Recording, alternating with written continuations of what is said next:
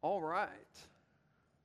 So we'll do the sermon and then uh, we will adjourn and go outside and have the baptisms.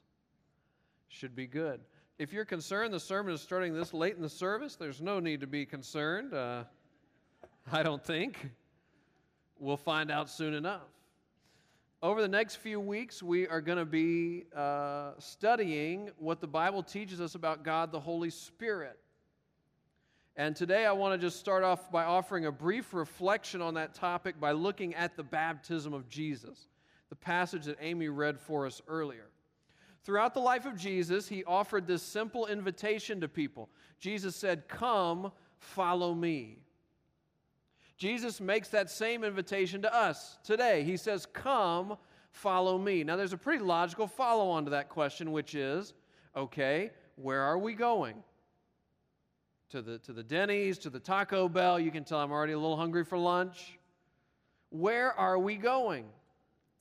Now, the answer is rich, the answer is complex, but at the very least, we follow Jesus into the life of the triune God. Now, there's a word you don't get to use very often, triune, but it's the adjective form of the word Trinity. So we follow Jesus into the life of the God who is a Trinity. The Trinity is one of the most distinctive beliefs of the Christian faith. It also tends to be one of the most confusing. Trinity means that God is both one and three, that God is one in essence, three in persons the Father, the Son, the Holy Spirit. So, yes, there is one God. And yet we encounter that God in three distinct persons God the Father, God the Son, God the Holy Spirit. So God is both one and three. He is a tri unity, a trinity is where we get that word from. There have been libraries of books written through the centuries trying to make sense of all this. And we are not going to solve it here today in an abbreviated sermon. But I do want to give you a few quick takeaways from the fact that God is a Trinity. For example, it would tell us that God is a being of higher complexity than humans. I mean, how can God be both one and three? That doesn't make any sense to me as a human being, but it makes perfect sense to God. And that's because God is of a greater order, of a greater complexity than we are. So there are plenty of things that make no sense to us that are no big deal for God. The same would be true if ants tried to understand us or if amoebas tried to understand ants. There are just parts of God that we won't be able to get our minds around. A second takeaway would be that God exists in community, that God is not a rugged individualist, that God has community and has it in and of Himself. This is one of the reasons I, I, think that God encourages us to be part of a church family, even in the hard times, to be part of a church family because we need community. We need the gift of community. We were created for community. In fact, community is at the foundation of all creation. Uh, one more takeaway would be that God does not need us. If God is a community in and of himself, God does not need us. So rather, he created us to share in his joy and in his love and in his life. God as a community is complete in and of himself. God was not lonely before he created the world. Everything was fine. And so creation did not happen out of need, creation happened out of desire.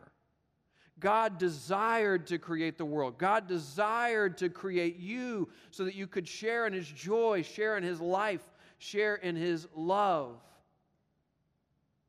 Now, that's the ideal and then reality hit. And the reality is, left to our own devices, we wander away from God. Isaiah 53 has this verse it says, We all, like sheep, have gone astray. Each of us has turned to our own way. We have left God's path to follow our own way. So God created us to share in His love, to share in His joy, to share in His abundant and everlasting life. And yet we leave God behind to craft a life of our own choosing, a life where we call the shots, a life where we are in control. That separates us from God, it separates us from the life that He wants us to have. And that would be the end of a sad story. Except for one thing which is that creation began out of God's desire. And so it is God's desire, not your shortcomings, not your failures, not my shortcomings, not my failures, God's desire that is still the major theme of the story we find ourselves in. And so God sent a search and rescue mission to find these sheep that had gone astray, and that search and rescue mission is called Jesus. Jesus came to earth to show us what God is truly like and to bring us back into restored relationship with Him. Jesus came to earth to bring us back into fellowship with God, back into communion with God. Jesus came to draw us back into the community of God, into the life of God. This is what Jesus still does. Jesus wants to give you life. He wants to give you abundant and everlasting life so that you could be less wrapped up in yourself and more wrapped up in God. And so then, after his resurrection, Jesus gives this very intriguing command to his first disciples. He says in Matthew 28 Therefore, go and make disciples of all nations, baptizing them in the name of the Father, and of the Son, and of the Holy Spirit, and teaching them to obey everything I have commanded you. And surely I am with you always to the very end of the age. So Jesus tells his original disciples, Go into all the world and baptize people in the name of the Father and of the Son and of the Holy Spirit. This is a fascinating command because up until this point in the Bible, there's been a lot of talk about God the Father, there's been a lot of talk about God the Son, there's been almost nothing said about God the Holy Spirit. There have been some things, but not very much. And yet Jesus says, baptize in all three names. This is when I would take make just a little aside here and say that periodically you will hear this theory put forth uh, on like a special on TV or in an article or book or something. And, and the theory goes something like this uh, The earliest Christians, and certainly Jesus, did not actually believe in the Trinity. It was made up hundreds of years after Jesus, and typically for some unsavory purpose. So that's the theory, and it's an interesting theory, and it suffers from one small problem, and I'm about to tell you what it is. Uh, the small problem is that it's wrong. I mean, it's just incorrect. Uh, the question is not, do you believe in the Trinity? That's not, what I'm, that's not what the theory is about. The question is, did Jesus believe in the Trinity? And clearly, here at the end of Matthew 28, he said, in the name of the Father, and of the Son, and of the Holy Spirit. And, and, no scholar would date this anywhere after, you know, 60 or 70 AD, that, the writing of that first manuscript. So, uh, all, so all, sort of all that to say, it's very clear Jesus believed in the Trinity. And in fact, believed in it so deeply that he, he connected it to baptism. He like enshrined it by saying, baptize in the name of the Father and of the Son and of the Holy Spirit. Baptism in the name of the Father and the Son and the Holy Spirit is an assurance that Jesus unites his followers with the triune God, with the God who is a Trinity. This is what Jesus does. Now, don't get me wrong, I'm not saying baptism unites us with God. Baptism is the symbol, baptism is the assurance. It's Jesus who unites us with God. So that if you follow Jesus, or if you ever decide to follow Jesus, in the moment that you do, in the moment that your heart and your mind come to trust Him, in the moment that you commit your life into His hands, whether you can pinpoint exactly when that moment happened or not, but in that moment, Jesus ushers you into the life of God. Jesus is your doorway, and He brings you into God's life. That gets us to Mark chapter 1, verses 4 to 13, what Amy read for us earlier. So I'm about to take this way up in the clouds and move it down here.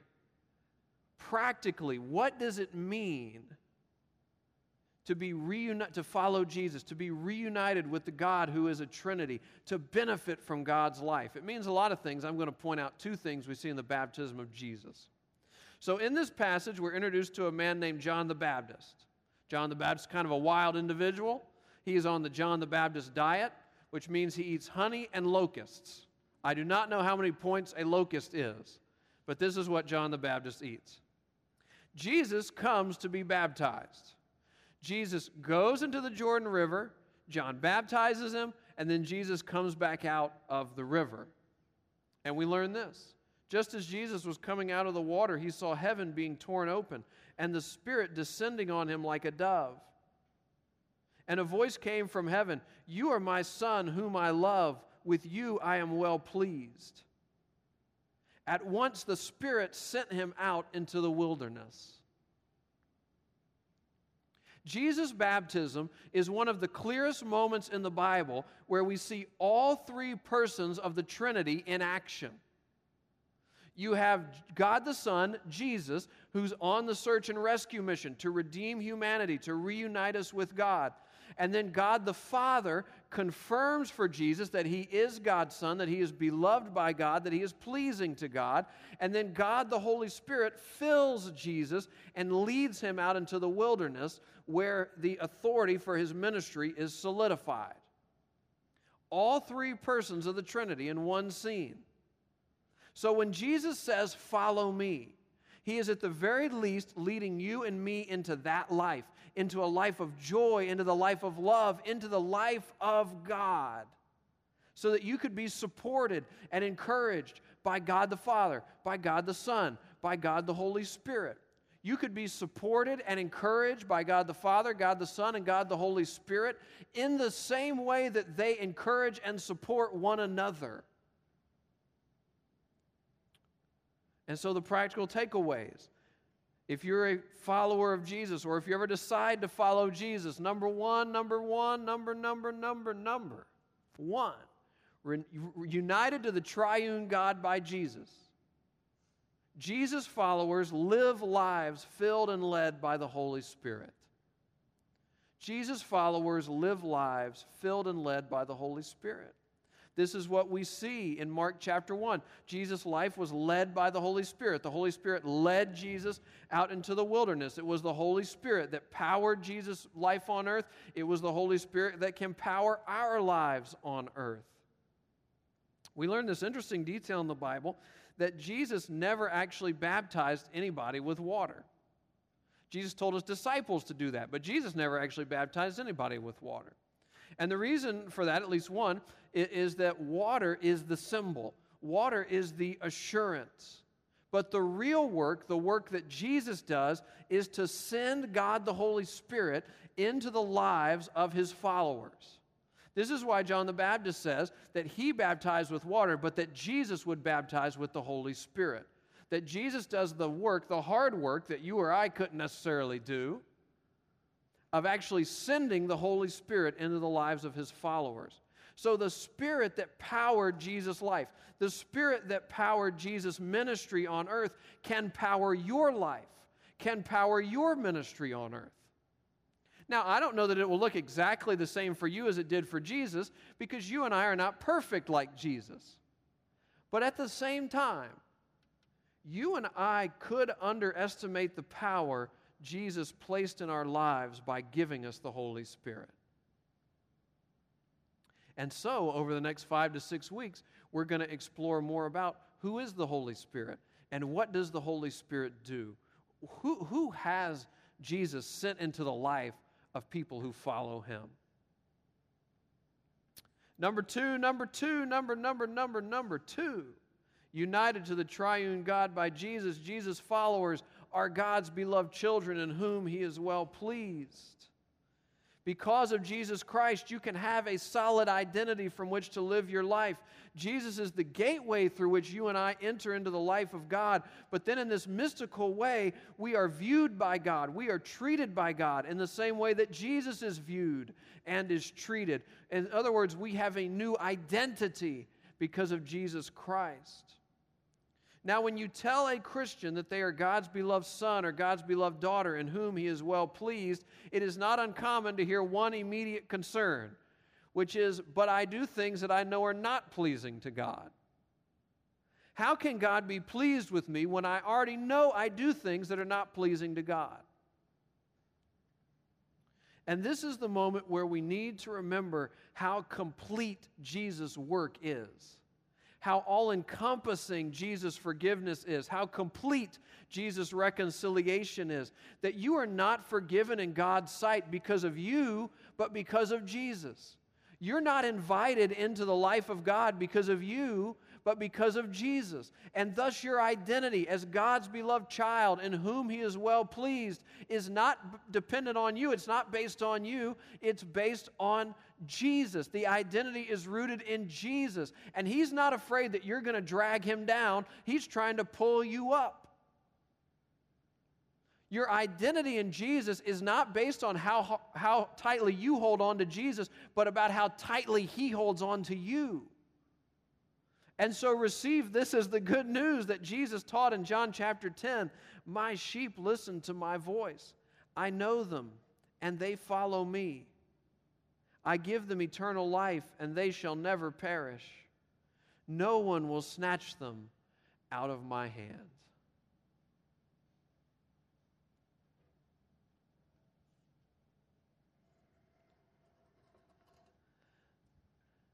That's good news. So I'm wrapping up. Today you have seen uh, people dedicate themselves into God's hands, into the hands of Christ. You've seen people dedicate their families into the hands of Christ. We had the same thing happen at the first service. What about you? Who or what guides your life? From what secure foundation do you live? Who or what guides your life? From what secure foundation do you live? These are important questions. They deserve deep reflection. And the invitation of Jesus is come, follow me. Come to me if you are weary and burdened, and I will give you rest.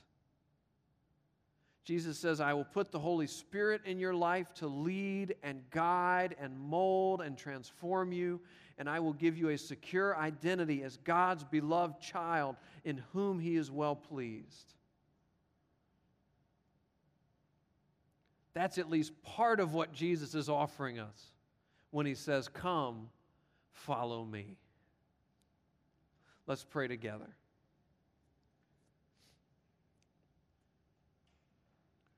Let me give you a chance to pray, to talk to God in the quiet of this moment. In this time of prayer, I would just invite you to talk with about God, talk to God about this question. Who or what guides my life? From what secure foundation do I live? Just talk to God.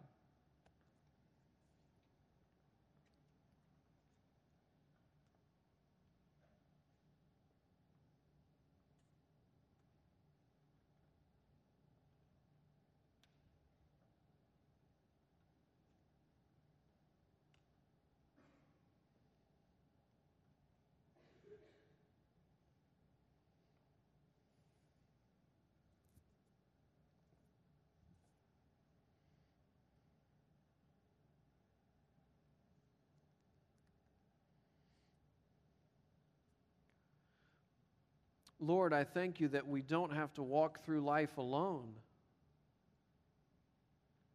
That we don't have to walk through the good times alone, that we don't have to walk through the bad times alone.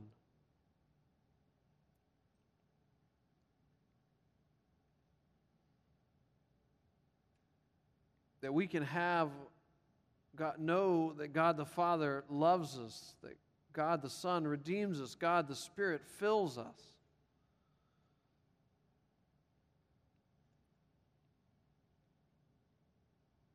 And so, Lord, in this moment, uh, my prayer would be that your desire and our desire would become the same thing, which is that we would desire to live in relationship with you. That we would be willing to let, let go of living life on our own terms so that we could grasp on to living life with you at the center.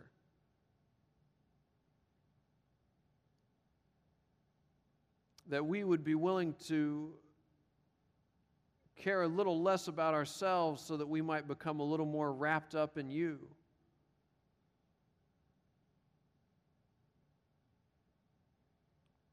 And so maybe our response today would be along the lines of what Jesus said. He invites, Come, follow me. And we say, Yes, I will follow you. Don't know all of what it means, don't know all of what it will cost, don't know what's going to happen 10 years down the road, but yes, I will follow you. And follow you back into reconciled relationship with my Creator. We make our prayer in Jesus' name. Amen.